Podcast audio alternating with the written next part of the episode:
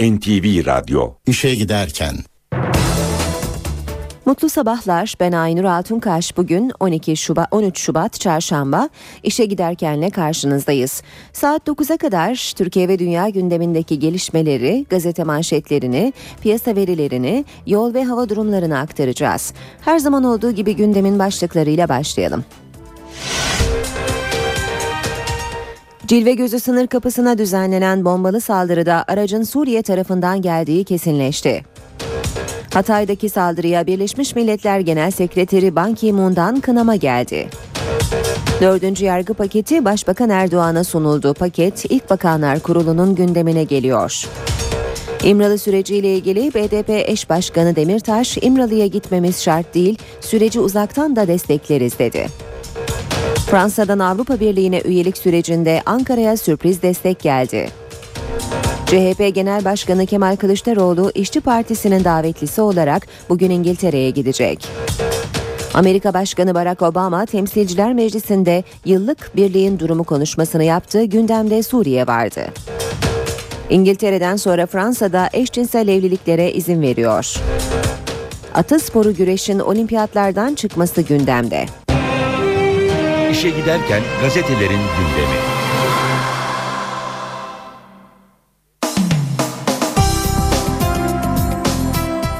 Basın özetlerinde ilk sırada Milliyet gazetesi var. Savaşa girmeyiz manşetiyle çıkmış Milliyet gazetesi. Suriye'de olanlardan Türkiye'nin sorumlu tutulamayacağını söyleyen Davutoğlu, ülkemizi savaşa sokmadan yolumuza devam ediyoruz dedi. Dışişleri Bakanı Davutoğlu, muhalefetin Suriye konusunda hükümeti suçlamasına tepkili, Türkiye'nin yanı başında bir iç savaş yaşandığını söyleyen Davutoğlu, iki yıldır çatışmayı sınır ötesinde tutabiliyoruz. Mültecileri kamplara yerleştiriyoruz. Bunlar kolay mı sanıyorsunuz? Bir haftada kaç olay önleniyor? Biz kaç geceyi uykusuz geçiriyoruz diye sitem etti etti. Fikret Bilay'la söyleşmiş Dışişleri Bakanı Ahmet Davutoğlu. Arabada biri daha vardı. Cilve gözü sınır kapısındaki patlamada ölü sayısı 14'e çıktı. CHP Hatay Milletvekili Er Yılmaz, infilak eden arabada bir kişinin bulunduğunu, bunun da Özgür Suriye Ordusu bilekliği taşıyan kişi olabileceğini iddia etti. Yaralanan Türk vatandaşı Ahmet Tayyabi'nin eşi de arabada bir kişi varmış dedi. Devam edelim. Yine Milliyet Gazetesi'nden aktarmaya Kantar çiftini iki ayda kaybettik. Tiyatrocu Tekin Akman Soy zatürre teşhisiyle yatırıldı hastanede. Akciğer yetmezliğinden öldü. Kaynanalar dizisinin Nuri Kantarı olarak Türkiye'nin hafızasına kazınan Akman Soy, Sevgililer Günü'ne denk gelen yarın 2002'de kaybettiği eşinin yanına gömülecek. Kaynanalarda Akman Soy'un eşini canlandıran Lemançı Damlı da geçen Aralık ayında ölmüştü.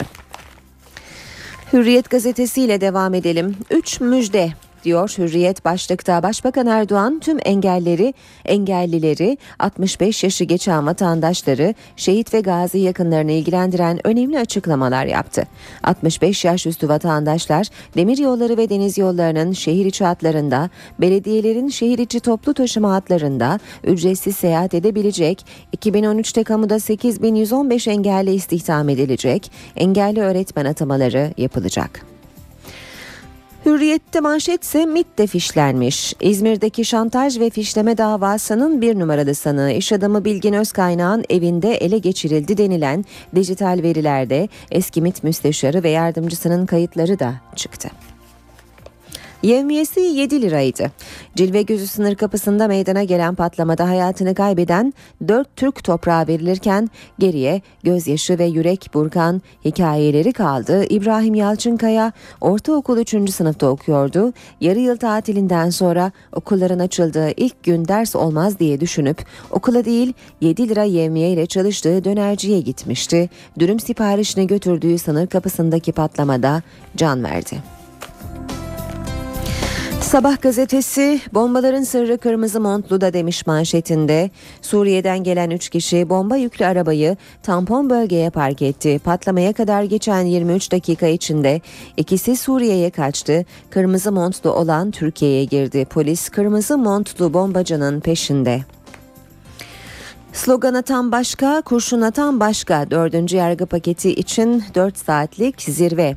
Başbakanın da katıldığı 4 saatlik zirvede dördüncü yargı paketine son şekli verildi. Zirvede kurşun atanla slogan atan ayrılsın görüşü çıktı. Buna göre örneğin yasa dışı bir örgütün eylemini organize edenler yine ceza alacak ancak eyleme katılanlar şiddete bulaşmazsa ceza almayacak. Cumhuriyet gazetesi bu bir provokasyon demiş manşette. Suriye'den Hatay'daki saldırı ile ilgili ilk resmi açıklama bakan yardımcısından. Suriye Enformasyon Bakan Yardımcısı Halef El Muftah, Suriye krizinde yumuşama ve diyalog sürecinin başlamasının arefesinde yapılan saldırının provokasyon olduğunu belirterek Suriye konusunda diyalog umudunun belirdiği bir dönemde bu saldırının olması dikkat çekicidir dedi. CHP'lilerin görüntüleri izlemesine izin yok. Neden gizlendi diyor Cumhuriyet. Cilve gözü sınır kapısındaki saldırıda yaşamını yitirenlerin sayısı 14'e yükseldi. Bölgeye giden CHP vekillerine kamera görüntülerini izleme izni gizlilik nedeniyle verilmedi. Hurşit Güneş sadece aracın Suriye tarafından geldiği konusunda ısrarlılar. Onun dışında bir bilgi vermiş değiller. Görüntüleri 3 bakan izlemiş ancak bize göstermediler dedi. Tepkiler üzerine görüntülerin bir kısmı Anadolu Ajansı aracılığıyla kamuoyuyla kamuoyuyla paylaşıldı demiş Cumhuriyet gazetesi. Anayasa alarmı başlığını görüyoruz yine Cumhuriyet'te. CHP'nin eski ve yeni liderleri başkanlık dayatmasına ve tuzaklara direnme mesajı verdi. CHP grubuna seslenen Baykal, AKP'nin yeni anayasayla ulus devleti bitirmeyi amaçladığını belirterek bu değişim anayasasıdır, ulus devleti ver, başkanlığı al anayasasıdır dedi. CHP'nin yenilikçi, ulusalcı diye parçalı gösterilmeye çalışıldığını belirten Baykal, CHP her ikisini de içinde barındırır diyerek birlik mesajı verdi. CHP lideri Kılıçdaroğlu da AKP'nin anayasa için süre sınırı koyarak şantaj yaptığını belirterek rejimi değiştirmek için sizin vereceğiniz önerge meclisten CHP olduğu sürece asla geçemez dedi. Kılıçdaroğlu Erdoğan'ın saygını ziyaretini de değerlendirirken düne kadar herkes Ergenekoncuydu birdenbire jeton düştü saygını ziyarete gitti diye konuştu. Radikal'de manşet ön koltukta 2 dakikanın sırrı sınırdaki saldırının tanıkları anlatmış. Cilve gözünde savcılığın patlama görüntülerini izlettiği bir görevli ayrıntıları anlattı. Suriye tarafından gelen araç taş bloklardan ters tarafa döndü. Biri kadın 3 kişi vardı. Sürücü ve diğer erkek ön koltukta 2 dakika bir şeyler yaptı. Sürücü bir ticari taksiye bindi. Savcılığın ifadesini aldığı taksici TA bombacıyı Reyhanlı'da bıraktığını söyledi. Vatan Gazetesi ile devam ediyoruz. Hedefte o var. Suriye Ulusal Konseyi Başkanı e, George Sabra Halep'ten Hatay'a geçecekti. Konvoyu namaz kılmak için durdu. Sabra da cilve gözü saldırısından kurtuldu. Hatay'da 400 kilo TNT ile gerçekleştirilen saldırı için Suriye Ulusal Konseyi Başkanı George Sabra hedef bendim dedi. Sabra CNN International'a konuştu. Patlama sırasında orada olacaktık ancak yarım saat geciktik.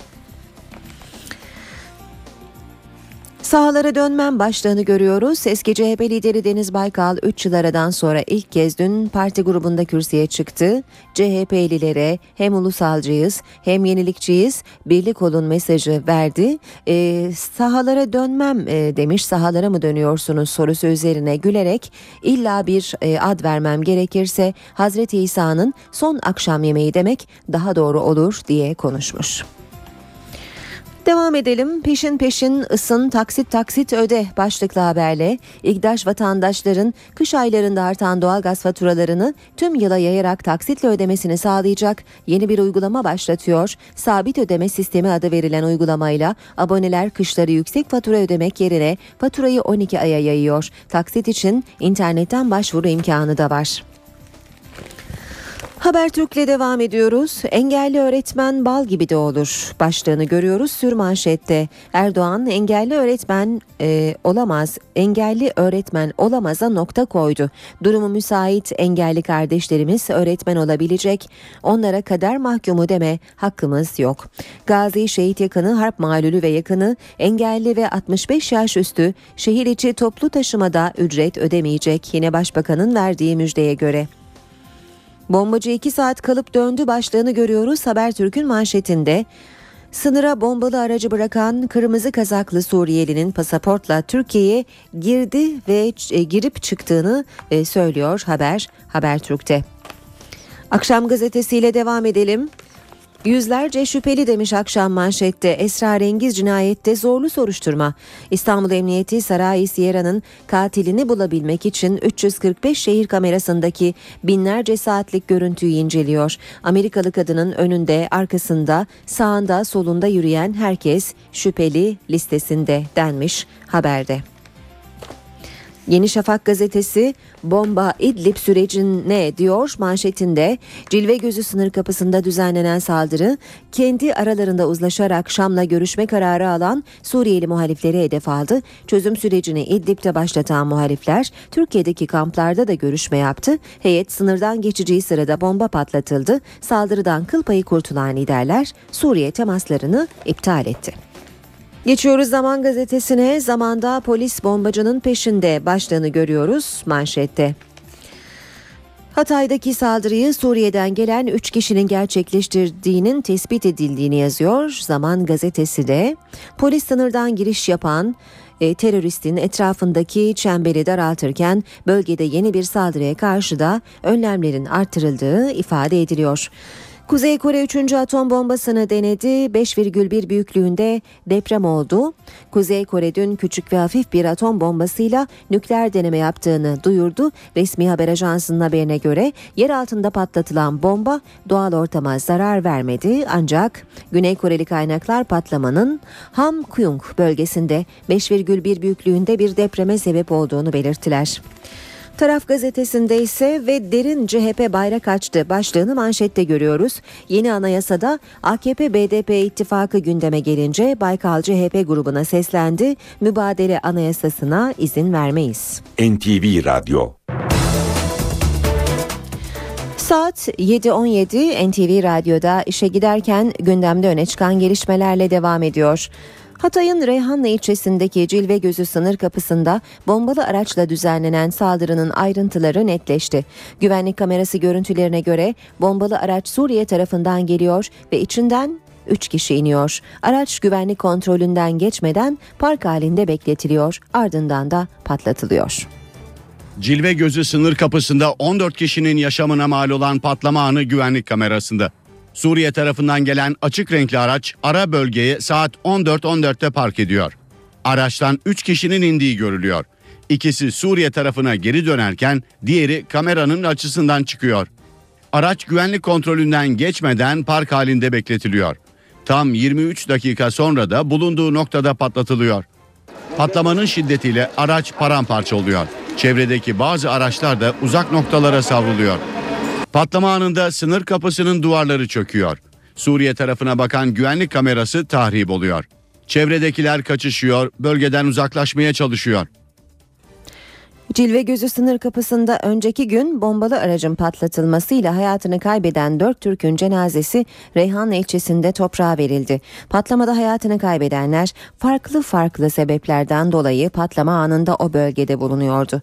Ölenler arasında 7 lira yevmiye için çalışan öğrenci de var. Sınırda çalışan arkadaşlarını ziyaret etmek için olay yerinde olan da.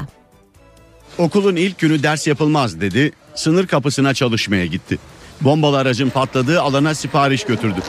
Cilve Gözü sınır kapısında bomba yüklü araçla yapılan patlamada ölenler arasında en genç isim 15 yaşındaki İbrahim Yalçınkaya'ydı. 8. sınıf öğrencisi İbrahim sömestr tatili boyunca günlük 7 lira yevmiye karşılığında bir dönerci dükkanında çalıştı. Genç siparişleri bisikletiyle sınır kapısına taşıdı. İkinci yarı yılın başladığı ilk gün okul yerine işe gitti. Bırakmıştı zaten pazartesi nedeniyle. Sadece bir gün için izin aldı. Hatta sabah giderken komşular da gördü. ki tokat da çektim kendine.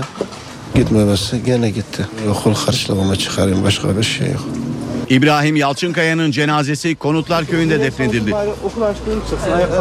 Patlamanın diğer Türk kurbanlarından 18 yaşındaki Hasan da insani yardımların sevki sırasında hamallık yapıyordu. Dağın cenazesi asli mezarlıkta toprağa verildi. Patlamada ölen 35 yaşındaki Ahmet Taş'ın Reyhanlı'da bakkalı vardı. Kazancının büyük bölümünü sınır ticareti sayesinde sağlıyordu. Taşın cenazesi de asli mezarlıkta defnedildi. 29 yaşındaki Ali Sille de bir hafta önce baba olmuştu. Fırıncılık yapan Sille arkadaş ziyareti için sınır kapısındaydı. 14 kişinin hayatını kaybettiği cilve gözü patlaması dünkü grup toplantılarında parti liderlerinin ilk gündem maddesiydi. Başbakan Tayyip Erdoğan her açıdan hassas bir olayla karşı karşıya olunduğunu söyledi. Muhalefete göre ise patlamanın sorumluluğu yürütülen Suriye politikası nedeniyle hükümette. her açıdan hassas bir olayla karşı karşıyayız. Suriye tarafındaki gümrük kapısı çalışmadığından, denetim yapılmadığından bomba yüklü bir araç bizim gümrük kapımıza kadar ulaşabildi ve orada infilak ettirildi. Başbakan Recep Tayyip Erdoğan Hatay'ın Reyhanlı ilçesindeki Cilve Gözü sınır kapısında meydana gelen ve 3'ü Türk 14 kişinin yaşamını yitirdiği patlamayı hassas bir olay olarak nitelendirdi. Siyasi malzeme yapılmasını eleştirdi. Bu patlamayı bir fırsat olarak görüp buradan siyasi çıkar arayışına girenlerin bu tavrı da takdir edersiniz ki ne insafla bağdaşır ne de vicdanla bağdaşır. Muhalefet liderleri de Cilve Gözü'ndeki patlamayı değerlendirdi. Eleştirilerin odak noktasında hükümetin Suriye politikası vardı. Suriye politikasında Türkiye'yi bir batağa sürüklediler. Eğer orada bir bomba patladıysa bunun sorumluluğu senin sırtındadır. Bu bomba olayını siz Türkiye Cumhuriyeti'nin vakarına yakışır şekilde kamuoyunu tatmin edecek şekilde açıklayacak mısınız, açıklamayacak mısınız? görülmektedir ki sınırlarımız barut fıçısına, ateş topuna dönüşmüştür. Suriye'deki kör dövüşün Türkiye'ye maliyeti yıkıcı, neden olduğu sonuçları yakıcı olmaktadır. Türkiye aslında uzun süreden beridir Suriye ile savaşta. Fakat hükümet bunu resmen ilan etmiş değil. Dün Hatay'da yaşanan saldırı da bütün bu olup bitenlerden bağımsız olarak değerlendirilemez. Türkiye'nin özellikle güney sınırları şu anda yok hükmündedir. Birleşmiş Milletler Genel Sekreteri Ban Ki-moon, Cilve Gözü sınır kapısına yönelik saldırıyı sert bir dille kınadı. Birleşmiş Milletler Genel Sekreterliğinden yapılan açıklamaya göre sivillere yönelik şiddetin kabul edilemeyeceğini vurgulayan Ban Ki-moon, patlamada hayatını kaybedenlerin yakınlarına başsağlığı, yaralılara şifa diledi. Suriye'deki şiddetin bölgenin barış ve güvenliğine karşı yarattığı tehdidin arttığına değinen genel sekreter, olayların komşu ülkelere de sıçramasından duyduğu endişeyi belirtti. Saldırıya bir tepki de Amerika Birleşik Devletleri'nden geldi. Amerikan Dışişleri Bakanlığı Sözcüsü Victoria Nuland, Cilve Gözü sınır kapısında yaşanan şiddetin hiçbir haklı gerekçesi olmadığını söyledi. Amerikalı sözcü sınırın korunması konusunda bir talep olması durumunda hem Amerika olarak hem de NATO yoluyla ellerinden geleni yapacaklarını ifade etti. Hatay'ın Cilve Gözü sınır kapısı saldırının ardından giriş çıkışlara kapatıldı. Bu sebeple de sınır kapısı önünde uzun tır kuyrukları oluştu. Yaklaşık 600 tır kapı önünde bekliyor. Cilve gözü sınır kapısında tır kuyruğu uzadıkça uzuyor. Patlamanın ardından sınır kapısı güvenlik gerekçesiyle giriş çıkışlara kapatıldı. Cilve gözündeki patlamanın ardından ticaret tamamen durdu. Sınır kapısında yaklaşık 10 kilometrelik bir tır kuyruğu oluşmuş durumda. Bundan da en çok tır sürücüleri şikayetçi. Önümüzdeki 3 gün içerisinde kapının yeniden açılması bekleniyor. Yaklaşık 2-3 kilometre beride sıraya girdik. Günlük bir 50 arabalık gibi bir yürüme vardı. O da tampon bölgede boşalıyordu. Şimdi e, o da durdu tamamen. Kuyrukta bekleyen tır şoförleri tepkili. Kazandığımız ne yani 200-300 dolar kazanıyoruz. Bir de bir hafta yattığımız zaman hepsini burada kuyrukta yiyoruz. Güvenlik de tır şoförlerin kafasındaki bir diğer sorun. İlk önce bizim devletten istediğimiz bizim güve- güvenliğimizi sağlasınlar. Yani gümrükte giren çıkan belli değil. Yani aynı çiftlik gibi. Cilve gözü sınır kapısında patlama öncesinde sadece sığınmak için gelen sivillerle insani yardım taşıyan tırların giriş çıkışına izin veriliyordu. Patlama sonrasında ise insani yardım tırları dahil geçişler sona erdi. CHP'li milletvekilleri Hurşit Güneş ve Hasan Akgöl de gümrük kapısında inceleme yaptı. Bu gümrük kapısı açık mı kapalı mı? Temmuz ayında hükümet bir karar alıp Cilve Gözü kapısını resmen kapattığını söylemişti.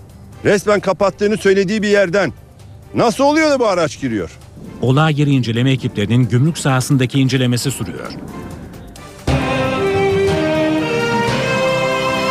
NTV Radyo Dördüncü yargı paketi çalışmalarında sona gelindi. Çalışma özel bir toplantıda Başbakan Tayyip Erdoğan'a sunuldu. 22 maddelik pakette mutabakat sağlandı. Reform paketi ilk bakanlar kurulu gündemine gelecek. Peki dördüncü yargı paketiyle neler değişecek? Ayrıntılar haberimizde. Bu toplantıda dördüncü paketle ilgili değerlendirmeler yapıldı. En nihayetinde paketteki düzenlemeler müspet olarak değerlendirildi ve kabul edildi. Ee, Bir iki teknik redaksiyondan sonra imzaya açılacak ve parlamentoya gidecek. Ee, Hayırlı olsun diyorum. Aylardır tartışılan dördüncü yargı paketi yakında mecliste. Pakete Başbakan Erdoğan başkanlığında ilgili bakanlar ve AK Parti'nin hukukçu milletvekillerinin katıldığı toplantıda son hali verildi. Çekinceler gözden geçirildikten sonra paket 22 maddeyle bağlandı. Peki pakette hangi düzenlemeler var? En dikkat çekici düzenlemeler Türk Ceza Kanunu ve Terörle Mücadele Kanunu'nda yapıldı. Ceza Kanunu'nun örgüt propagandasını düzenleyen 220. maddesinin 8. fıkrası değiştirilen maddeler arasında. Propagandaya 3 yıla kadar hapis cezası öngören bu maddede yapılan değişiklikle suçun oluşması için artık cebir, şiddet ve tehdit içeren yöntemlere başvurmayı alenen teşvik etmek unsuru aranacak. Diğer önemli değişikliklerse terörle mücadele kanununun 6. ve 7. maddelerinde yapıldı. 6. madde terör örgütlerinin bildiri ve açıklamalarını basanlara veya yayınlayanlara 5 milyon liradan 10 milyon liraya kadar ağır para cezası öngörüyordu. Artık terör örgütüne yönelik açıklama yapmak, yazı yazmak, örgütün amacını açıklamak, bildiri basmak ve yayınlamak şiddeti teşvik etmediği sürece suç olmayacak. Bu düzenlemelerin hayata geçmesi halinde bazı gazetecilerle belediye başkanları ve KCK tutuklularının da yararlanması bekleniyor. Paketle işkence ve kötü muamele suçlarında zaman aşımı kaldırılıyor. Ceza kanununda suçu ve suçluyu övmeye dönük düzenlemeler pakette yumuşatılıyor. Halka askerlikten soğutma suçuna verilen hapis cezası adli para cezasına dönüştürülüyor. Adli yardımdan yararlanma koşulları kolaylaştırılıyor. Adli yardım talebi reddedilenler karara itiraz edebilecek. İstenirse duruşmalı inceleme yapılacak. 3,5 ayda tamamlanamayan kamulaştırma işlemlerinde hak sahibine yasal faiz ödenmesi olanağı getiriliyor. İmralı sürecine ilişkin hükümet kararlılık mesajı vermeyi sürdürüyor. BDP kanadından da ılımlı mesajlar geliyor. Eş Başkan Selahattin Demirtaş, İmralı'ya gitmemiz şart değil, süreci uzaktan da destekleriz diyor. Çok hassasiyetle üzerinde titizlikle çalıştığımız bir konu. Kararlılığımız tam. Ee, o konuda kararlıyız. Yani inşallah e, e, çözüme doğru e, elimizden geleni yapacağız. Hükümet İmralı süreciyle ilgili kararlı. Başbakan yardımcısı Beşir Atalay sürecin zedelenmemesi için uyarılarını sürdürdü. Önceden açıklama yaparak e, süreci zedeleyecek spekülatif değerlendirmelere de meydan verilmek istenmiyor. BDP kanadından da sürecin devamı konusunda ılımlı mesajlar gelmeye devam ediyor. Gülten Kışanak'ın ardından BDP'nin diğer eş başkanı Selahattin Demirtaş da engel bizsek süreci uzaktan da destekleriz mesajı verdi. İmralı sürecini BDP olmadan da sürdürebiliriz gibi bir yaklaşım varsa biz sürecin İmralı boyutunu dışarıdan desteklemeye hazırız. Biz ille de İmralı'ya gideceğiz diye bir dayatmayla Sayın Ahmet Türk ve Sayın Ayla Akatat'a gitmemiştir. Ama BDP kurumsal yapısını, kurumsal kişiliğini dikkate almadan adeta ortada bir kurum yokmuş gibi dışarıdan bireysel görevlendirmelerle ben istediğim rolü biçerim şeklindeki bir anlayışla bu süreci yürütemeyiz. Biliyorsunuz şimdiye kadar Koster bozuktu. Şimdi başbakan bozuk. Ahmet Türkiye bozuk. 2010 yılında CHP Genel Başkanlığı görevinden istifa eden Deniz Baykal 3 yıl sonra meclis grup toplantısında kürsüye çıktı. Baykal konuşmasında İmralı ve yeni anayasa süreciyle ilgili uyarılarda bulundu. 3 yıl sonra grup kürsüsündeydi. Ama bu kez genel başkan değil Antalya milletvekili olarak. CHP milletvekili Deniz Baykal bir buçuk saat konuştu. Türkiye'nin içinde bulunduğu süreci anlattı, CHP'nin rolünün altını çizdi. Cumhuriyet Halk Partisi'nin önemini, değerini anlatmaya çalıştım. Ee, hem birbirimize bunu anlatmamız lazım hem Türkiye anlatmamız lazım. Bu ortamda Cumhuriyet Halk Partisi e, temel dayanak noktasıdır. O ro- rolünü, işlevini de yerine getirmelidir. Toplantıdan yansıyan bilgilere gelince, toplantıda CHP Genel Başkanı Kemal Kılıçdaroğlu dışında hemen hemen tüm vekiller hazır bulundu. Baykal, İmralı sürecinde hükümete kredi açtık diyen Genel Başkan Kemal Kılıçdaroğlu'nun aksine bu sürecin bedelinin ağır olacağını vurguladı. Süreci bizi anayasa tuzağına düşürdüler sözleriyle eleştiren Baykal, meydan boş kalmamalı. AK Parti istediğini dayatmamalı, istediğini yapmamalı. Yargı, başkanlık, istedikleri şeyler vahim. Buna karşın etkin ses çıkarılması gerektiğini düşünüyorum diye konuştu. Yeni anayasa için türbülanslı bir dönem ifadesini kullanan Baykal, dikta rejimi oluşabileceğini de savundu. Yeni anayasa ulus devleti ver, başkanlığı al anayasasıdır. Etnik kimliğe dayalı anayasa yapmak doğru değildir. Yeni anayasada anayasal vatandaşlık değil, ulus vatandaşlık tanımının olması gerekir. Başbakan kendi anayasasını oluşturmaya çalışıyor. Kendi yargısını oluşturmaya çalışıyor. Baykal'ın konuşması basına kapalıydı. Ama bir diğer Antalya milletvekili Yıldıray Sapan Baykal'ın konuşmasını kaydetti. Sonrasında da basına dağıttı.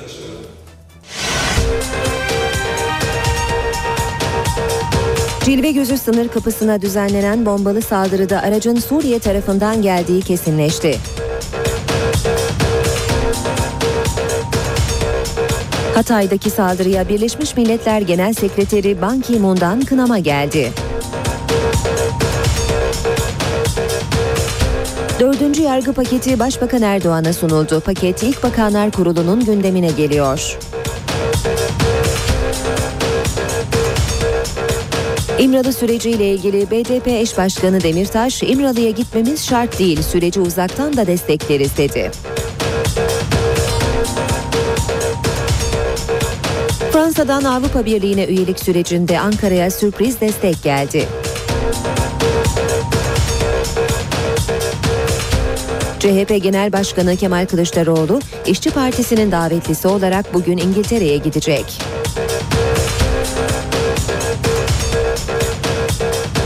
Amerika Başkanı Barack Obama Temsilciler Meclisi'nde yıllık birliğin durumu konuşmasını yaptığı gündemde Suriye vardı.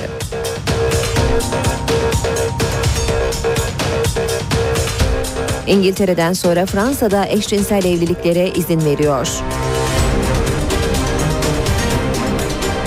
Atasporu güreşin olimpiyatlardan çıkması gündemde.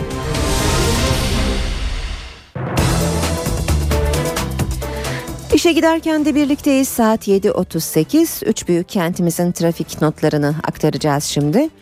İstanbul'a başlayalım. Yer yer e, fazla bir e, yoğunluk olduğunu hemen söyleyelim. Özellikle bu yoğunluklar köprülerde yaşanıyor. Fatih Sultan Mehmet Köprüsü Anadolu Avrupa geçişinde e, yoğunluk şu sıralarda Ataşehir'inde gerisine sarkmış durumda ve köprü girişine kadar da bu şekilde devam ediyor. E, ters istikamet daha rahat gibi görünüyor. Etiler katılımıyla başlayan ve köprü çıkışında rahatlayan bir trafik var. Şu anda D100'de Güzel Yalı Tuzla yönünde bir e, araç arızası var ve bu sebeple de bölgedeki trafik yoğunlaşmış durumda. Yeri gelmişken hatırlatalım. Arıza ve olağanüstü haller dışında emniyet şeridini kullanmamamız gerektiğini unutmamamız gerekiyor.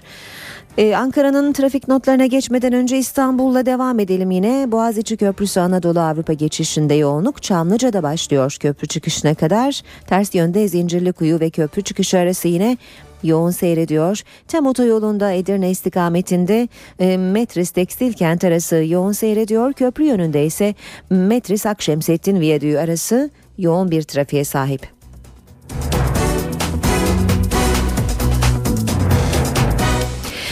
D100 Karayolu Avrupa yakasında Yeni Bosna itibariyle başlayan trafik Cevizli Bağ kadar etkili devamında kısa süreli e, trafik açık olsa da Topkapı Anıt Mezar'da yeniden yoğunlaşıyor. Otakçılara kadar yoğun olarak devam ediyor. Haliç'ten sonra da Darül Aceze'ye kadar yine sürücüleri e, zorlayan bir trafik var.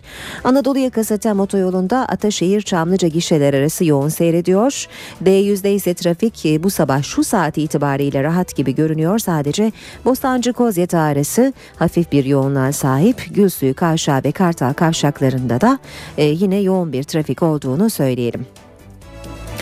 Ankara ve İzmir'in trafik notlarına bakalım şimdi de. Ankara'da Mevlana Bulvarı Eskişehir yolunu sürücüler 22 dakikada kat edebilirler. Keçiören Anadolu Bulvarı 15 dakikada, Gençlik Parkı Atatürk Orman Çiftliği arası 12 dakikada, Dikmen Kızılay arası 10 dakikada kat edilebilir.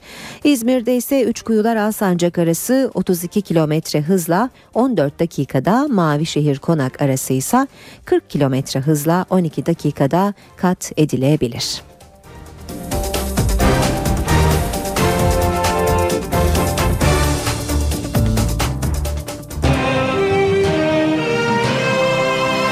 NTV Radyo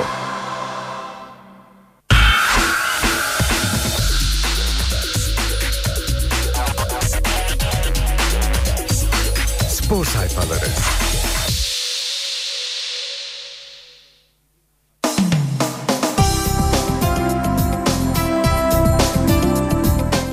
Spor haberleri aktarmaya Milliyet Gazetesi ile başlayacağız. Milliyet Milliyet'ten okuyacağımız ilk başlık bizim kalitede değiller. Teknik direktör Aykut Kocaman, Bate Borisov'u oyuncularıyla birlikte analiz etti ve ekledi. Fenerbahçe'nin hocası yardımcılarının hazırladığı rapor doğrultusunda dün yaptığı toplantıda en büyük özelliği sabırlı oynaması ve disiplinden hiç kopmaması olan rakip için bizi hataya zorlayacaklar. Bu tuzağa düşmemek için konsantrasyonu hiç kaybetmemeliyiz uyarısında bulundu. Devam edelim yine Milliyet gazetesinden aktarmaya. Yıldırım bana daha yakın. Sarı Kırmızılı Kulübün eski başkanı Adnan Polat, Aziz Yıldırım'a Ünal Aysal'dan daha yakın olduğunu söyledi. Galatasaray'ın üzerindeki leke kalkmadığı sürece Galatasaray'ın hiçbir etkinliğine katılmayacağım dedi. Sermaye Piyasası Kurulu'ndan ağır ceza. Sermaye Piyasası Kurulu Galatasaray Sportif AŞ'ye futbolcu sözleşmelerine ilişkin fesih bedellerinin aykırı olarak hazırlanması ve düzenlemeleri aykırılık nedeniyle 713 bin lira ceza kesti. Galatasaray'ın askeri başlığını görüyoruz. Sabri Terim'in kendisini 17 yaşında A takımı aldığını hatırlatırken camiaya yakışan bir futbol oynamak zorunda olduğunu vurguladı. Yine milliyetten, milliyetten okuyalım. Alttan alıyor. Beşiktaş yabancı futbolcuda bile geleceğe yatırım yaptı. Kosova'dan Blendi Memaj'ı U18 takımına kattı. Ancak Kartal sezon sonu sözleşmesi bitecek olan Muhammed Demirci'yi elden kaçırma tehlikesiyle karşı karşıya kaldı. Avantaj Paris Saint Germain'de Şampiyonlar Ligi'ndeki ikinci tur heyecanı dün oynanan karşılaşmayla baş, iki karşılaşmayla başladı. İspanya'daki buluşmada Paris Saint Germain deplasmanda Valencia'yı 2-1 mağlup ederek Fransa'da oynanacak rövanş öncesinde avantajlı bir skor elde etti. Gecenin diğer maçında İtalyan ekibi Juventus İskoç temsilcisi Celtic'i deplasmanda 3-0 mağlup ederek Türk kapısını araladı. Arkas veda etti. İzmir temsilcisi Şampiyonlar Ligi altılı playoff turu rövanş maçında Polonya ekibi Zaksa'ya boyun eğdi. Üst üste ikinci kez Final Four'un kapısından döndü. Güreşte olimpik şok.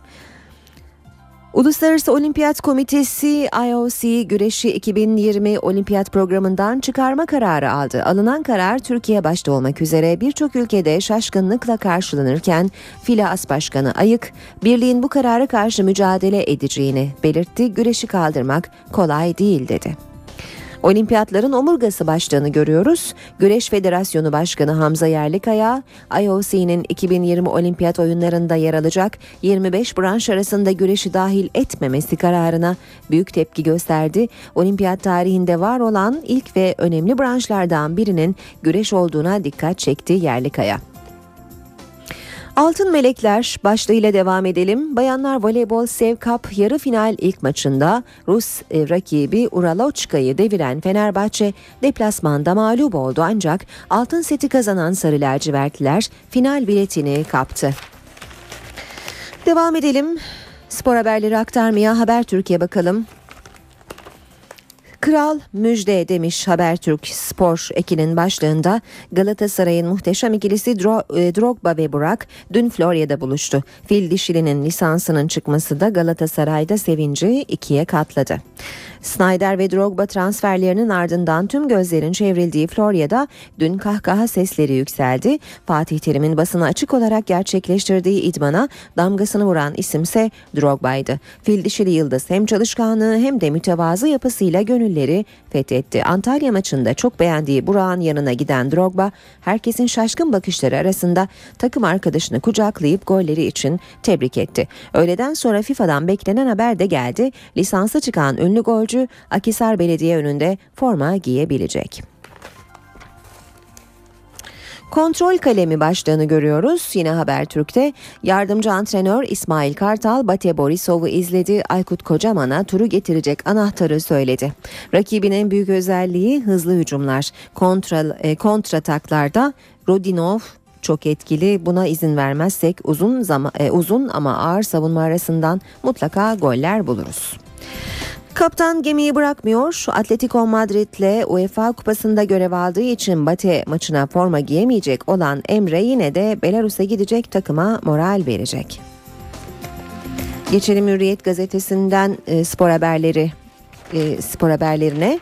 Kayıt yedek kalmıyor çünkü başlığını görüyoruz. Fenerbahçe'nin yıldız futbolcusu Bate ve Trabzonspor maçlarında da banko oynayacak. Bu durumun ilk nedeni Kayıt'ın çalkantılı günlerde Aykut Kocaman'ın yanında yer alması. O teknik direktörüne destek verdiği için Kocaman da büyük bir sabırla Hollandalı yıldızın arkasında duruyor. Formsuzluğuna rağmen Hollandalı neden hep ilk 11'de sahaya çıkıyor sorusunun yanıtı var bugün Hürriyet gazetesinde. Kupa Yıldırım'a gitti. Fenerbahçe ülkerli basketbolcular ezeli rakipleri Galatasaray'ı yenerek kazandıkları Türkiye Kupası ile birlikte dün başkan ve yöneticileri kulübe giderek ziyaret etti. Devam edelim yine e, Hürriyet gazetesinden aktarmaya. Trabzonspor Teknik Direktörü Kafkas pazar günkü maçla ilgili mesajlar verdi. Fenerbahçe rakibimiz düşmanımız değil. Taraftar merak etmesin kazanmak için belli stratejilerimiz var diyor Tolunay Kafkas. Basketbol artık 6 kişiyle mi oynanıyor? Galatasaray Fenerbahçe maçı için yapacağı başvuruda bu soruyu soracak. Hakemlerin tartışmalı kararlarını kaset yapıp itiraz edecekler demiş. Hürriyet haberinde. Çok iyi golcü Burak başlığını görüyoruz. Yine az önce Habertürk'ten aktarmıştık. Galatasaray'ın antrenmanında Drogba Galatasaray'ın yıldız futbolcusu Burak Yılmaz'ı tebrik etmişti. Devam edelim yine Hürriyet gazetesinden aktarmaya. İşte Beşiktaş'ı kurtaracak proje. Siyah beyazlılar bütün izinleri tamamlayan yeni İnönü stadından yıllık 84 milyon lira gelir bekliyor. Beşiktaş yönetimi stat müjdesini Mali Genel Kurul'da verecek. 42 bin kişi kapasiteli olması beklenen Kartal'ın yeni mabedinin şimdiki yerinde ve mevcut büyüklüğünde yapılması planlanıyor denmiş haberde. Spor haberlerini böylece bitiriyoruz gündemde öne çıkan gelişmeleri aktarmaya devam edelim.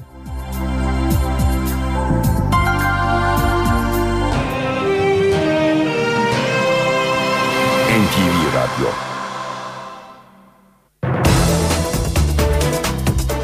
Fransa'dan sonra İspanya'da PKK'ya yönelik 11 noktaya operasyon düzenledi. İspanyol polisinin Kapadokya adını verdiği operasyonda PKK'ya finans ve lojistik destek veren 6 kişinin gözaltına alındığı açıklandı.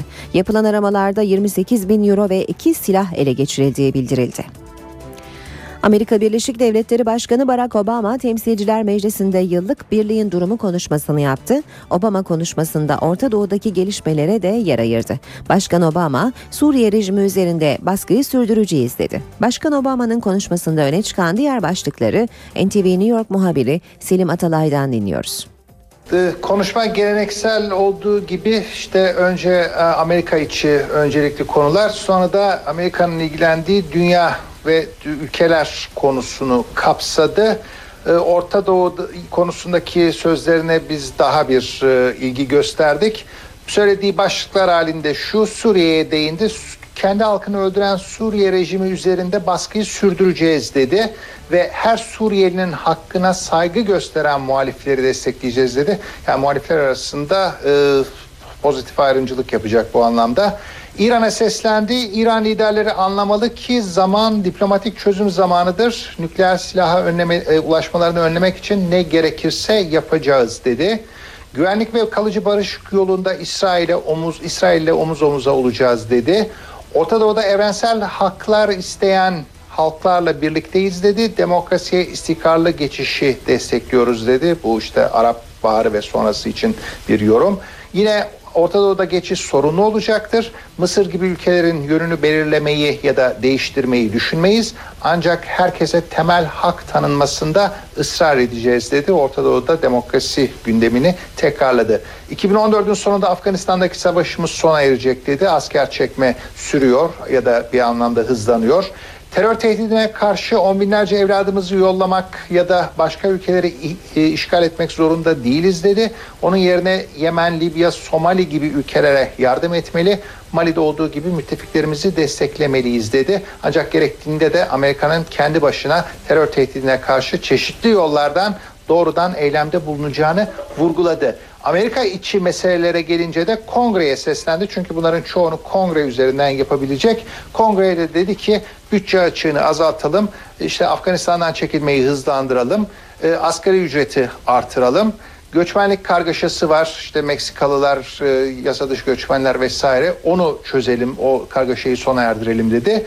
Ve yolları ve köprüleri onaralım, altyapıyı düzeltelim dedi. Sağlık ve sosyal güvenlik konusunda bir iki önerisi var. O konuda e, kongreden yardım istiyor. Ve de mali uçurumdu, borç tavanıydı. Bu meseleler artık bizi engellemesin, bunları aşalım dedi. E, ve Amerika'daki oy verme sisteminin düzeltilmesi için çağrı yaptı. Fransa'dan Avrupa Birliği yolunda Ankara'ya sürpriz destek. Fransa Dışişleri Bakanı Laurent Fabius, Türkiye'nin müzakere sürecinde Fransa'nın daha önce bloke ettiği 5 fasıldan birinin açılmasına destek vereceklerini açıkladı. Dışişleri Bakanı Ahmet Davutoğlu da bugün Fransa daha önce benimsediği tutumunu değiştirme kararı aldığını bize resmen bildirdi. Bugün başlangıç itibarıyla bir fasıl ama bundan sonra da Türkiye Avrupa Birliği ilişkilerinin önündeki engellerin kaldırılması için bir siyasi iradeye sahip olduklarını ve birlikte çalışmaya hazır olduklarını bize ifade ettiler dedi.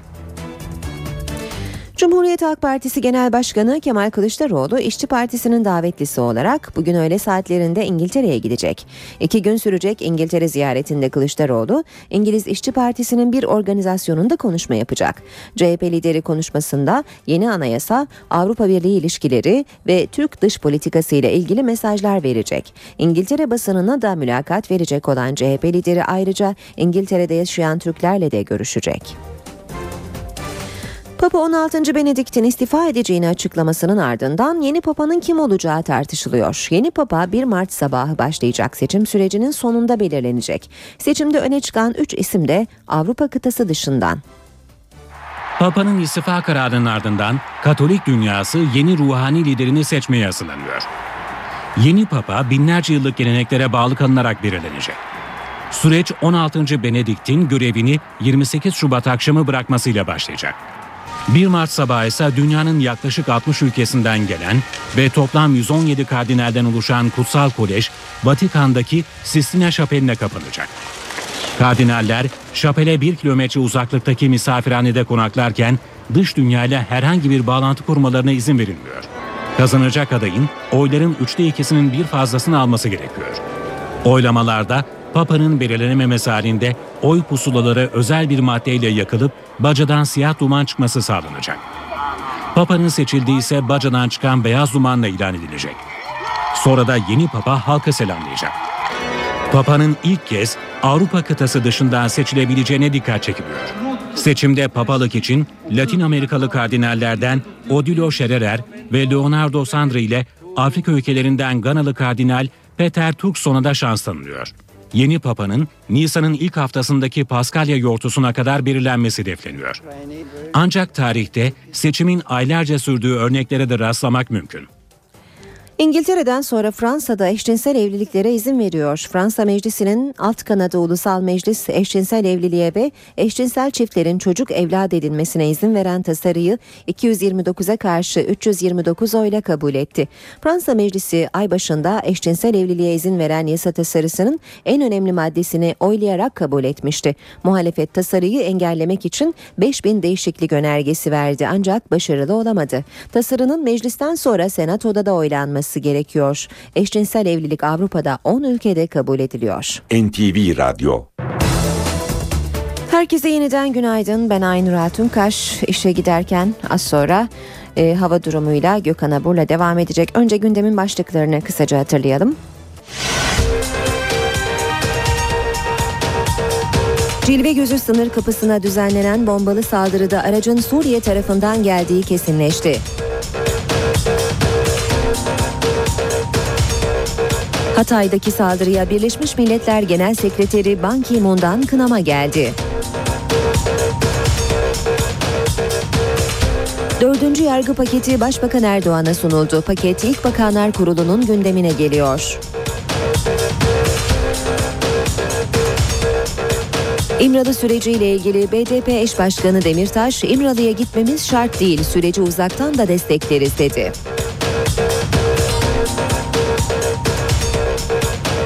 Fransa'dan Avrupa Birliği'ne üyelik sürecinde Ankara'ya sürpriz destek geldi. CHP Genel Başkanı Kemal Kılıçdaroğlu, İşçi Partisi'nin davetlisi olarak bugün İngiltere'ye gidecek.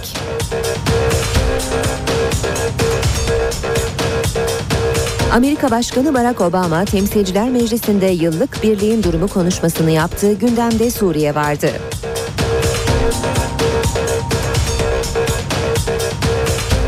İngiltere'den sonra Fransa'da eşcinsel evliliklere izin veriyor. Atasporu güreşin olimpiyatlardan çıkması gündemde. Gökhan Abur günaydın. Günaydın. Şu anda Orta Avrupa'da e, kar yağışı var. Hatta Venedik'te bile kar yağışı etkili. E, uçak e, uçak e, hava ulaşımını olumsuz etkilediğini haber almış durumdayız. Kimi turistlerin dönemediğini öğrendik. E, tabii merak ediyoruz oradaki kar yağışı e, ülkemize doğru ne zaman gelir? Çünkü burada birkaç derecelik bir ısınma oldu. Evet dediğiniz gibi. E, şimdi Akdeniz üzerinde birbiri peş sıra gelen alçak basınçlar ve buna bağlı cephe sistemleri var. Bu sistemler Güney Akdeniz'de, Akdeniz'in güneyinde, İtalya'nın güneyinde, Yunanistan'da kuvvetli sağanak yağışlar yapıyor ki bu sistem bize doğru yaklaşmaya başladı. Dolayısıyla sistem yaklaşırken sıcaklıkları da yükseltiyor. Dünden itibaren e, batı bölgelerde sıcaklık yükselmeye başladı. Ama biraz önce vurguladığınız Balkanlar, Kuzey Avrupa ve Doğu Avrupa oldukça soğuk. Tabii bu daha sıcak hava ile kuzeydeki soğuk havanın çatışması sonucunda da hızlı bir şekilde kar yağışları Balkanlarda işte Venedik'te de olduğu evet. gibi etkisini arttırabiliyor.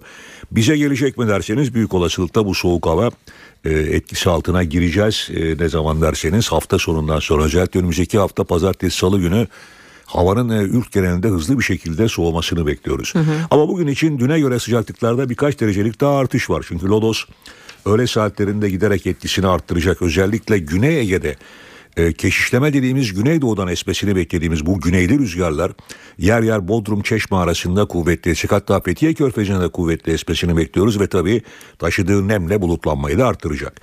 Dolayısıyla sıcaklıklar yükselirken bugün e, öğleden sonra Trakya'da ve Kuzey Ege'de başlayacak bulutlanmanın hafif olarak yağışı başlatmasını bekliyoruz. Akşam saatlerinde bu yağışlar giderek Ege'nin tümünü, kıyı Ege'nin tümünü etkisi altına alıp Trakya'da da giderek kuvvetlenecek. Özellikle bu gece yarısı ve yarın Çanakkale, Bozcaada, Gökçeada arasındaki yağışların Edremit Körfezi'nin tümünde etkisi altına alacak şekilde kuvvetlenmesini bekliyoruz. Yarın Ege'de yağışlar daha da kuvvetlenecek ve bu kuvvetli yağışlar Marmara ve Batı Akdeniz'i de etkisi altına alıp Batı Karadeniz'e doğru derlemesini sürdürecek. Yarın içinde yine Çanakkale, İzmir, Muğla arasındaki sağanakların kuvvetli olmasını bekliyoruz. Cuma günü ise Karayel var. Karayel Trakya'dan başlayarak sıcaklıkları düşürmeye başlayacak ve bu düşüşle birlikte tabii yağış da giderek etkisini arttırıp hemen hemen ülkenin tümüne yayılan bir yağış olacak Cuma günü için ve Akdeniz'de, Karadeniz'de, iç kesimlerde ve doğuda yağışlar giderek etkisini arttıracak ve hafta sonu hafta sonu batıda yağış hafiflese de iç ve doğu kesimlerde kar yağışı şeklinde devam edecek.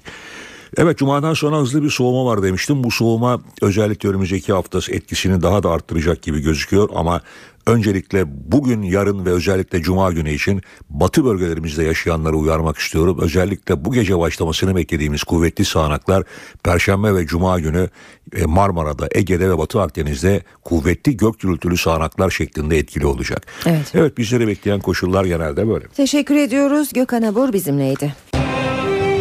İşe giderken gazetelerin gündemi.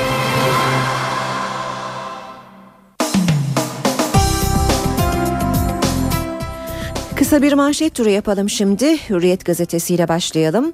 MIT de fişlenmiş diyor Hürriyet'te manşet. İzmir'deki şantaj ve fişleme davasının bir numaralı sanığı iş adamı Bilgin Özkaynağ'ın evinde ele geçirildi denilen dijital verilerde eski MIT müsteşarı ve yardımcısının kayıtları da çıktı. İddianamenin ek klasörlerindeki dokümanda emekli MIT Müsteşar Yardımcısı Afet Güneş, eski MIT Müsteşarı Emre Taner, Silivri cezaevinde hayatını kaybeden MIT mensubu Kaşif Kozinoğlu ve aile bireyleriyle ilgili çok özel iddialar yer alıyor. Fişte Afet Güneş'in cep telefonu bile yazılı denmiş haberde. Milliyet gazetesi ise savaşa girmeyiz manşetiyle çıkmış Dışişleri Bakanı Ahmet Davutoğlu'yla Fikret Bila söyleşmiş Suriye'de olanlardan Türkiye'nin sorumlu tutulamayacağını söyleyen Davutoğlu, ülkemizi savaşa sokmadan yolumuza devam ediyoruz dedi. Arabada biri daha vardı. Cilve Gözü sınır kapısındaki patlamada ölü sayısı 14'e çıktı. CHP Hatay Milletvekili Er Yılmaz infilak eden arabada bir kişinin bulunduğunu bunun da Özgür Suriye Ordusu bilekliği tıkan kişi olabileceğini iddia etti. Yaralanan Türk vatandaşı Ahmet Tayyavi'nin eşi de arabada bir kişi varmış dedi. Devam edelim basın özetlerine. Cumhuriyet'te bu bir provokasyon manşetini görüyoruz. Suriye'den Hatay'daki saldırıyla ilgili ilk resmi açıklama bakan yardımcısından. Suriye Enformasyon Bakan Yardımcısı Halef El Muftah, Suriye krizinde yumuşama ve diyalog sürecinin başlamasının arefesinde yapılan saldırının provokasyon olduğunu belirterek Suriye konusunda diyalog umudunun belirdiği bir dönemde bu saldırının olması dikkat çekicidir dedi. Anayasa alarmı diyor Cumhuriyet'te bir diğer başlık CHP'nin eski ve yeni liderleri başkanlık dayatmasına ve tuzaklara direnme mesajı verdi. CHP grubuna seslenen Baykal, AKP'nin yeni anayasayla ulus devleti bitirmeyi amaçladığını belirterek bu değişim anayasasıdır. Ulus devleti ver, başkanlığı al anayasasıdır dedi.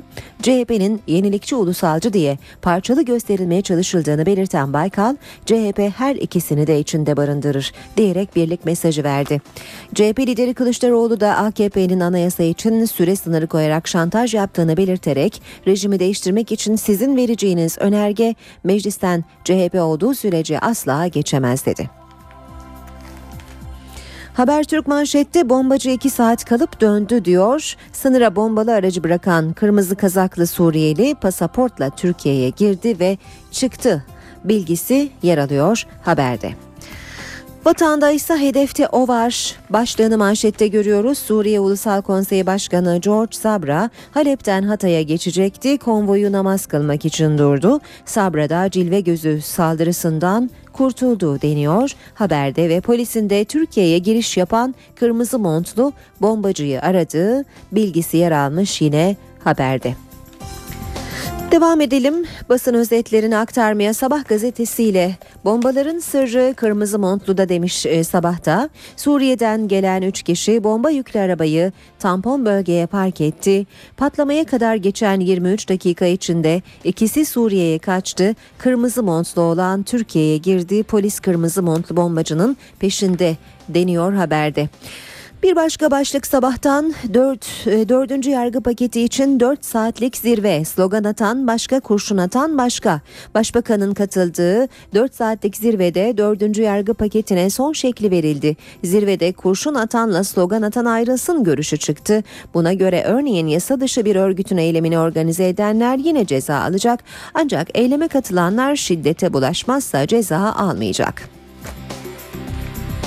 Taraf gazetesi ve derin CHP bayrak açtı demiş manşetinde. Yeni anayasada AKP-BDP ittifakı gündeme gelince Baykal CHP grubuna seslendi. Mübadele anayasasına izin vermeyiz dedi. Zamanda manşet polis bombacının peşinde Hatay'daki saldırıyı Suriye'den gelen 3 kişinin gerçekleştirdiği tespit edildi deniyor haberin ayrıntılarında. Başbakan Erdoğan'ın Avrupa Birliği'nin terörle muhabbeti daha ne kadar sürecek sözünü başlıkta görüyoruz zamanda. Başbakan Erdoğan Avrupa Birliği'ne yönelik eleştirilerini meclis grubunda sürdürdü. Amerika Büyükelçiliğine bombalı saldırı düzenleyen DHKPC üyesi Ecevit Şanlı'nın Avrupa Birliği ülkelerinden talep edilmesine rağmen verilmediğini belirtti Erdoğan.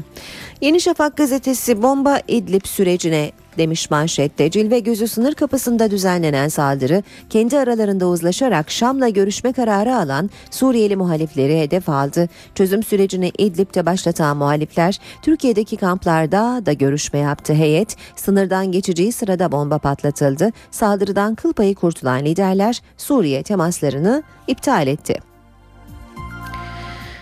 Milyonlara müjde verdi. Başbakan Erdoğan grup toplantısında engellilere, engellilerin refakatçilerine, şehit ve gazi yakınlarıyla 65 yaş üstü vatandaşlara müjde verdi. Buna göre kamuya 8 bin engelli alınacak. Engelli öğretmenlerin ataması yapılacak. Şehit ve gazi çocuklarıyla anne babaları ve engellilerin refakatçileri ulaşımdan ücretsiz yararlanacak. 65 yaş üstü vatandaşlara ulaşımda saat sınırı kalkacak. 7,5 milyon kişi düzenlemeden faydalanacak.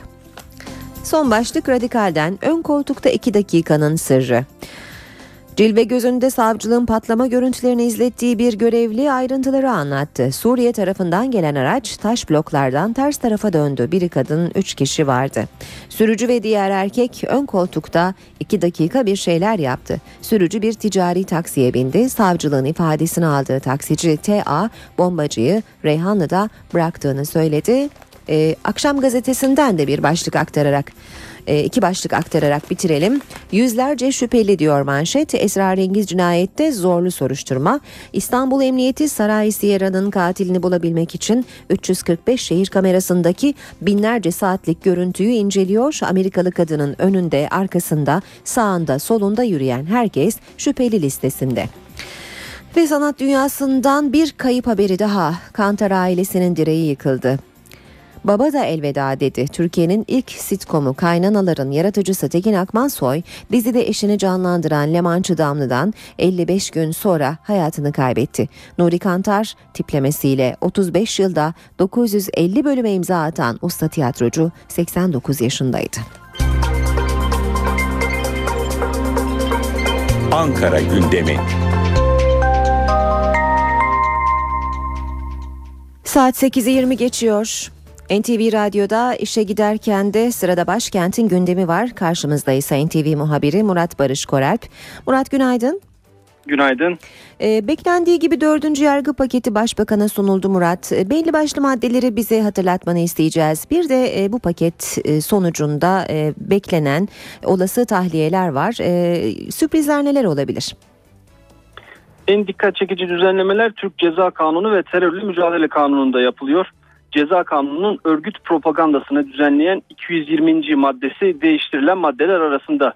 Propagandaya 3 yıla kadar hapis cezası öngören bu maddede yapılan değişiklikle suçun oluşması için artık cebir, şiddet ve tehdit içeren yöntemlere başvurmayı alenen teşvik etmek unsuru aranacak. Diğer önemli değişiklikler ise terörle mücadele kanununda yapıldı. Terörle mücadele kanununda terör örgütlerinin bildiri ve açıklamalarını basanlara veya yayınlayanlara 5 milyon liradan 10 milyon liraya kadar ağır hapis cezası vardı.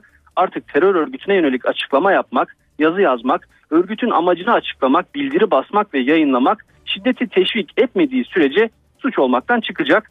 Bu düzenlemelerin hayata geçmesi halinde bazı gazetecilerin ve belediye başkanlarının da bundan yararlanması bekleniyor. Paketle işkence ve kötü muamele suçlarında zaman aşımı da kaldırılıyor. Ceza kanununda suçu ve suçluyu övmeye dönük düzenlemeler pakette biraz yumuşatılıyor. Halka askerlikten soğutma suçuna verilen hapis cezası adli para cezasına dönüştürülüyor. Adli yardımdan yararlanma koşulları da kolaylaştırılacak. Adli yardım talebi reddedilenler karara itiraz edebilecek, istenirse duruşmalı incelemede yapılabilecek. 3,5 ayda tamamlanmayan kamulaştırma işlemlerinde de hak sahibine yasal faiz ödenmesi olana bu dördüncü yargı paketiyle getirilmeye çalışılacak. Evet, e, Peki dünkü e, meclis grup toplantılarında liderlerin ortak gündemi hem anayasa çalışmaları hem de İmralı görüşmeleriydi. E, Murat bu e, mesajların ışığında yeni güne başlıyoruz. E, dünden bugüne kalanlar ve yeni günün gündemi için neler söylersin? Dünden bugüne kalanlar tabii yine İmralı süreci bugün de devletin zirvesinde tartışılmaya devam edilecek. Liderler yine bu konuyla ilgili beyanatlarını rutin programlarında vermeye devam edecekler. Aslında partilerin 3 aşağı 5 yukarı nerede durdukları belli, liderlerin tavırları belli. Hı hı. Süreçte artık ikinci görüşme ne zaman olacak bu bekleniyor. İkinci görüşmede kimler yer alacak? Bu da merak edilenler arasında. Rutin gündemin başlıkları ise şöyle. Cumhurbaşkanı Abdullah Gül önemli bir konuğu ağırlayacak bugün. Kürdistan Yurtseverler Birliği Genel Sekreter Yardımcısı Kosrat Resul ve beraberindeki heyet Çankaya Köşkü'ne gelecek Cumhurbaşkanı Abdullah Gül'le bir görüşme gerçekleştirecekler. Siyasetin gündeminde ise AK Parti cephesinde Başbakan Recep Tayyip Erdoğan partisinin Merkez Karar Yönetim Kurulu toplantısına başkanlık edecek. Saat 10'da yapılacak bu toplantı. Daha sonrasında ise Yüksek Seçim Kurulu Başkanı Sadi Güven'le resmi konutta bir görüşme gerçekleştirecek Başbakan. Bunun da saati 16. Ana muhalefet cephesinde ise Cumhuriyet Halk Partisi cephesinde ise Genel Başkan Kemal Kılıçdaroğlu bugün iki günlük bir ziyaret için İngiltere'ye gidecek. İngiliz İşçi Partisi'nin davetlisi olarak gidecek. Orada bir konuşma yapması bekleniyor Kılıçdaroğlu'nun. Yeni anayasa, Avrupa Birliği ilişkileri ve Türk dış politikası ile ilgili mesajlarını İngiltere'den tekraren vermesi bekleniyor. İngiltere basınına da mülakat verecek CHP lideri. Ayrıca İngiltere'de bulunan Türk vatandaşlarıyla da bir araya gelmesi bekleniyor. Meclis Genel Kurulu'nun gündeminde ise yeraltı sularında ölçüm sistemi zorunluluğunu yeniden düzenleyen bir yasa teklifi var. Komisyon gündemleri de çok yoğun. İnsan Haklarını İnceleme Komisyonu terör alt komisyonunun hazırladığı raporu ele almaya devam edecek. Bunun üzerinde muhalefet partilerinin taslak rapor üzerinde muhalefet şerhleri vardı. Onlar ele alınmaya başlanacak. Ekonomi cephesinden de kısa kısa notlar verelim. Bankacılık Düzenleme ve Denetleme Kurulu Başkanı Mukim Öztekin düzenleyeceği basın toplantısıyla bankacılık sektörünün 2012 verilerini açıklayacak. Bir de e, önemli bir gelişme, önemli bir rakam açıklanacak yine ekonomi cephesinden. Merkez Bankası 2012 cari açık rakamlarını bugün duyuracak. Murat Barış Koralp teşekkür ediyoruz. Kolay gelsin. İyi günler, iyi yayınlar. Şimdi Ankara, İstanbul ve İzmir'in trafik notlarına geliyor sıra. İstanbul'la başlayalım. Önce bir kaza haberimiz var. Bu e, kaza o 3'te Bayrampaşa Vatan Caddesi yönünde meydana geldi. Bir şerit trafiğe kapalı ve bu sebeple de bölge trafiği e, yoğunlaşmış durumda. E, bir diğer duyurumuzda Tem'de Tekstil Kent metris yönünde bir araç arızası var ve bölgedeki trafik bu arıza sebebiyle yoğunlaşıyor. Trafiğe bakalım. Ee, Anadolu Avrupa geçişi Fatih Sultan Mehmet Köprüsü'nde yoğunluk Kozyatağı kavşağında başlıyor. Çavuşbaşı'na kadar etkili. Sonrasında Elmalı ve köprü girişi arası yine yoğun seyrediyor. Ters yönde ise trafik akıcı sadece gişeler sonrasında kısa süreli bir yoğunluk var. Köprü girişinden sonra yerini akıcı bir trafiğe bırakıyor bu yoğunluk. Temle devam edelim. Kemerburgaz ayrımı e, Maslak arası e, çok yoğun ilerliyor. Ayrıca Gazi Osman Paşa Akşemsettin arasında da çift yönlü hafif bir yoğunluk var. D100 karayolunda ise Çoban Çeşme'den başlayan ve Bahçelievlere kadar uzanan e, yoğun bir trafik olduğunu söyleyelim. Ters yönde aynı bölgede e, çok yavaş ilerliyor. D100'de köprü yönünde Merter'de başlayan e, çok yoğun bir trafik var ve bu trafik Mecidiyeköy'e kadar da etkili. Boğaziçi Köprüsü'nde Anadolu Avrupa geçişinde yoğunluk Çamlıca'da etkili oluyor ve köprü çıkışında da Çağlayan'a kadar oldukça yavaş bir seyir olduğunu söyleyelim. Avrupa Anadolu geçişinde ise Zincirlikuyu itibarıyla yoğunluk var. Köprü çıkışına kadar sürüyor. Yoğunluk devamı akıcı. Anadolu yakasında D100'de Göztepe kavşağında yoğun bir trafik olduğunu söyleyebiliriz. Ayrıca Maltepe Kozyatağı arasında yer yer oldukça yoğun olmak üzere trafiğin yavaşladığını da ifade edelim. Kartal kavşağındaki çalışmalar da yine bölge trafiğini olumsuz etkiliyor. Ankara ve İzmir'le devam edelim. E, şu anda e, Ankara'da Keçiören Anadolu Bulvarı arası 19 dakikada geçilebilir. Gençlik Parkı Atatürk Orman Çiftliği arasında da sürücüler 13 dakika e, oyalanacaklar. Cinnah Ulus Caddesi arası Cinnah Caddesi Ulus arası 16 dakikada Mevlana Bulvarı Eskişehir yolu arası da 22 dakikada geçilebilir. İzmir'de 3 Kuyular Alsancak arası 14 dakikada Mavişehir Konak arası 12 dakikada, Bornova Konak arası 18, Karabağlar Konak arası 16 ve Konak Karşıyaka arası 21 dakikada geçilebilir. Bu arada emniyet şeridini arızalı ve kaza yapan araçlara lütfen bırakalım. Takip mesafesinde korumaya e, özen gösterelim. Ankara'da yer yer e, sis olduğu haberini aldık. E, sis olan bölgelerde de hızımızı yavaşlatmayı unutmayalım.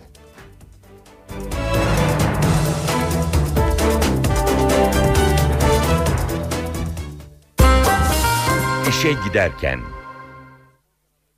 Gündeme yakından bakmaya devam ediyoruz. Ankara'nın gündem maddelerinden biri de kamuda başörtü düzenlemesi. Hükümet konuyla ilgili çalışmalara başladı. Avrupa Birliği Bakanlığı Avrupa ülkelerindeki uygulamaları inceledi. Hazırlanan raporu da Bakanlar Kurulu'na sundu. Rapor kamuoyuna açıklanıp tartışıldıktan sonra düzenleme için düğmeye basılacak. Hükümet demokratikleşme adımları çerçevesinde kamuda çalışanlara başörtüsü serbestisi getirecek düzenlemenin adımını atmaya hazırlanıyor. Avrupa Birliği Bakanı Egemen Bağış, Başbakan Recep Tayyip Erdoğan'a konuyla ilgili raporunu sundu. Raporda Avrupa Birliği ülkelerindeki uygulamalara yer veriliyor ve Türkiye'de 1982 yılında getirilen yasağın birçok ülkede örneğinin bulunmadığı, sadece Fransa'da Türkiye'dekine benzer bir yasak olduğu belirtiliyor. Avrupa Birliği Bakanlığı'nın raporuna göre Almanya'da sadece devlet okullarında başörtüsü yasağı bulunuyor. Belçika'da burka ve peçe gibi yüzü tamamen örten kıyafetler, Hollanda'da ise sadece polis ve yargı görevlilerinin başörtüsü takması yasak. Kamuda başörtüsü yasağı Danimarka'da sadece yargıçlarla sınırlı. İngiltere'de yine Adalet Bakanlığı çalışanlarının profesyonel giyinmeleri konusunda yönetmelik bulunuyor.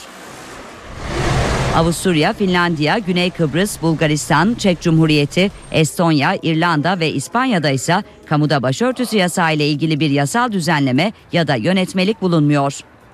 Egemen Bağış Bakanlar Kurulu'nda yaptığı sunumda kamuda başörtüsü serbestisi için yasal düzenleme değil yönetmelik hazırlandığına vurgu yaptı. Avrupa Birliği Bakanlığı'nın raporu önce kamuoyuna açıklanacak ve tartışmaya açılacak. Ardından da yönetmelik düzenlemesi süreci başlayacak. Böcek Komisyonu resmen kuruldu. Mecliste yasa dışı ortam ve telefon dinlemelerini araştıracak olan komisyonun başkanlığına AK Parti Tokat Milletvekili Zeyid Arslan seçildi. Böcek Komisyonu 3 ay boyunca yasa dışı dinlemeleri masaya yatıracak. Kaya İstanbul, Barış ve Demokrasi Partisi Hasip Kaplan Şırnak. Kabul, ed- kabul edenler, kabul etmeyenler kabul edilmiştir. Meclis Böcek Komisyonu resmen kuruldu. Tezkerenin Meclis Genel Kurulu'nda okunmasının ardından komisyona ilk toplantı çağrısı da yapıldı. Dün saat 19.45'te Halkla İlişkiler Binası B blok 2. kat 4. bankoda bu. Komisyonun ilk toplantısında AK Parti Tokat Milletvekili Zeyit Arslan Başkan, AK Parti Denizli Milletvekili Yusuf Başer Başkan Vekili ve yine AK Parti Bartın Milletvekili Yılmaz Tunç da komisyon sözcüsü seçildi. Araştırma Komisyonu kapsamlı çalışmalar yapacak. Gerek yasa dışı çalışma e, dinlemeler gerekse yasal çerçevede maksadını aşan dinlemeler varsa bunları tespit edecek. AK Parti'nin 10 milletvekiliyle temsil edileceği komisyonda iktidar adına başkan, başkan vekili ve sözcünün yanı sıra Ali Ercoşkun, Bilal Uçar, Şuay Alpay, Mihrimah Belma Satır, Şirin Ünal, Hamza Dağ ve Fatih Çiftçi görev yapacak. Komisyonda CHP'yi İlhan Cihaner, Namık Havutça, Erdal Aksünger ve Mehmet Siyam Kesimoğlu temsil edecek. MHP'den komisyonda görev alacak isimlerse Atilla Kaya ve Enver Erdem olacak. Komisyonda BDP adına ise Hasip Kaplan çalışmalara katılacak. Komisyon dinlemelerin yasal sınırlarda nasıl yapıldığına ilişkin uzmanlarından bilgi edinecek ve yalnız ses değil, kişilerin özel yaşamlarına ait yasa dışı görüntü kayıtlarını da mercek altına alacak. Komisyon bunların çeşitli medya ortamlarında yayınlanması gibi suç teşkil eden faaliyetlerin nasıl ve hangi araçlar kullanılarak yapıldığını, bu araçların nasıl temin edildiğini, bu konuda mevzuatta herhangi bir eksik olup olmadığını araştıracak. Sorunun çözümü amacıyla alınması gereken yasal, idari ve istihbari önlemleri tespit edecek. Komisyonun dinleme ve gizli kamera kaydı mağduru olan kişilerin bilgilerine başvurması da bekleniyor. 8.31'i gösteriyor saatimiz. Birazdan piyasaların gündemine bakacağız. Önce gündemin başlıklarını hatırlayalım.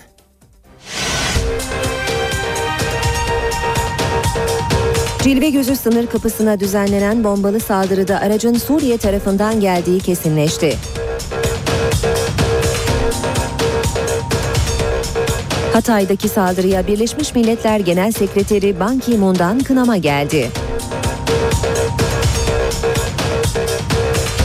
Dördüncü yargı paketi Başbakan Erdoğan'a sunuldu. Paket İlk Bakanlar Kurulu'nun gündemine geliyor. İmralı süreciyle ilgili BDP eş başkanı Demirtaş, İmralı'ya gitmemiz şart değil, süreci uzaktan da destekleriz dedi. Fransa'dan Avrupa Birliği'ne üyelik sürecinde Ankara'ya sürpriz destek geldi.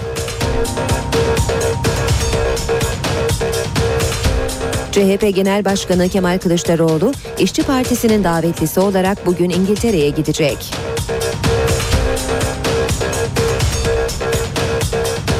Amerika Başkanı Barack Obama Temsilciler Meclisi'nde yıllık birliğin durumu konuşmasını yaptığı gündemde Suriye vardı.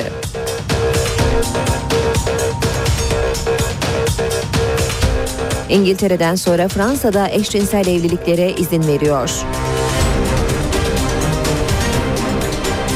Atasporu güreşin olimpiyatlardan çıkması gündemde.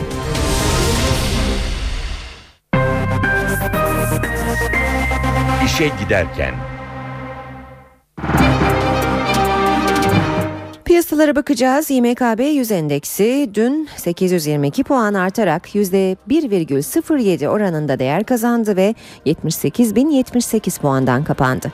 Bu sabahsa dolar serbest piyasada 1.77, euro 2.38'den işlem görüyor. Euro dolar 1.34, dolar yen 93 düzeyinde.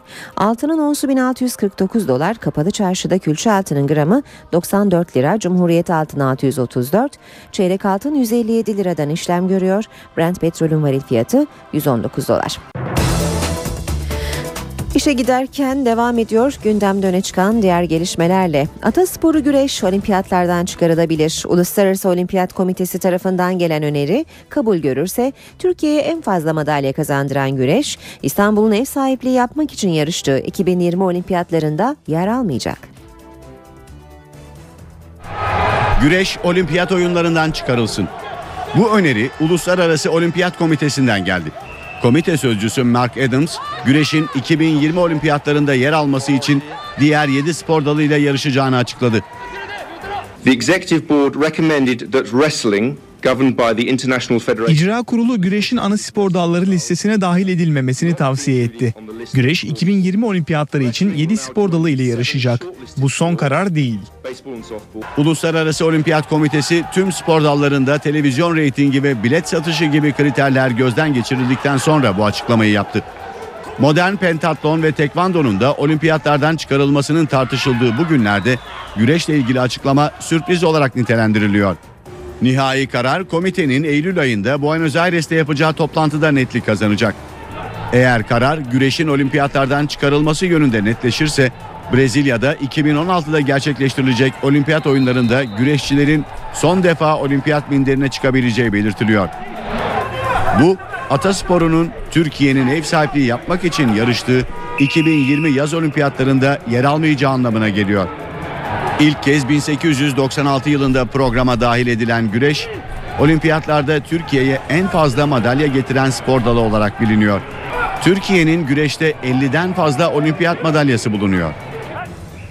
Türk Hava Yolları'na tasarladığı kıyafet örneklerinden dolayı eleştirilen Dilek Hanif eleştirilere yanıt verdi. Hanif sosyal medyada sızan fotoğrafları görünce şoke oldum aslında tasarladığım 50 örnek daha var. Niye böyle oldu anlayamadım dedi. O gün bana böyle bir talep geldiği gün söyledim. Eğer böyle bir şey seçip ben bunu yaparım. Siz benim müşterimsiniz ama ben bunun altına imzamı atmam dedim. Günlerdir tartışılan Türk Hava Yolları hostes ve pilot kıyafetlerinin tasarımcısı Dilek Hanif. Talep üzerine hazırladığı tasarımlara imzamı atmam dedi ama eleştirileri de haksız buldu. Ciddi para mı kazandı filan gibi şeyleri var. Hiç yok. Tam tersi. Buradaki tek amacım çağdaş e, Türk kadınının çünkü Türk Hava Yolları yurt dışına uçaklarla her gittiği yerde kendi bizim hosteslerimiz ilk başta bizimle bir mesaj veriyorlar. Dilek Hanif'in tasarladığı kıyafetler sosyal medyada günün konusuydu. Üstelik modacılar da beğenmedi. En çok eleştirilenlerden biri de kıyafetlerin kumaşıydı. Kumaşın da belli özelliklere sahip olması gerekir. E, bu teknik özellikler hepsi yükleniyor kumaşın üzerine. Türk Hava Yolları içinde özel kumaşların var. Tabii tabii. Bu zaten olmazsa olmaz. Modacı Dilek Hanif, Türk Hava Yolları için hazırladığı 50 örnek daha olduğunu açıkladı. Çok tartışılan kıyafetleri de talep üzerine hazırladığını söyledi. onaylamış mıyım, onaylamamış mıyım? Bir bunu dinlemek lazım. Ben bir çalışma yapıyorum. Bu benim çalışma odam da yaptığım tasarımlar. Birçok alternatif yapmışım. Bir tek onu yapmamış. Bu resmi görünce ben de şok oldum. Yani çünkü benim hayal ettiğim Türk Hava Yolları böyle bir şey değil. Hanif tasarımı henüz tamamlanmamış ve onaydan geçmemiş örneklerin ortaya çıkmasından rahatsız. Koleksiyon hazırlıyorum. Her koleksiyonda mankenli mankensiz defalarca prova yapıyoruz. Bu yani benim çalışma odama girip benim çalışma odamı kurcalamak gibi bir şey. Kaynanalar dizisinde Nuri Kantar tiplemesiyle akıllara kazınan tiyatro ve sinema sanatçısı Tekin Akmansoy 89 yaşında hayatını kaybetti. Sayısız tiyatro oyunu ve filmde rol alan usta oyuncunun cenazesi yarın toprağa verilecek.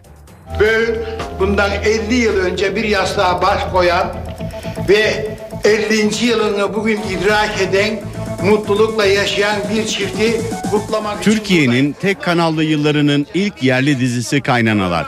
Artık Tekin Akmansoy da yok. Çekiyorum eve. Kaç? 500. Yalan çıkar.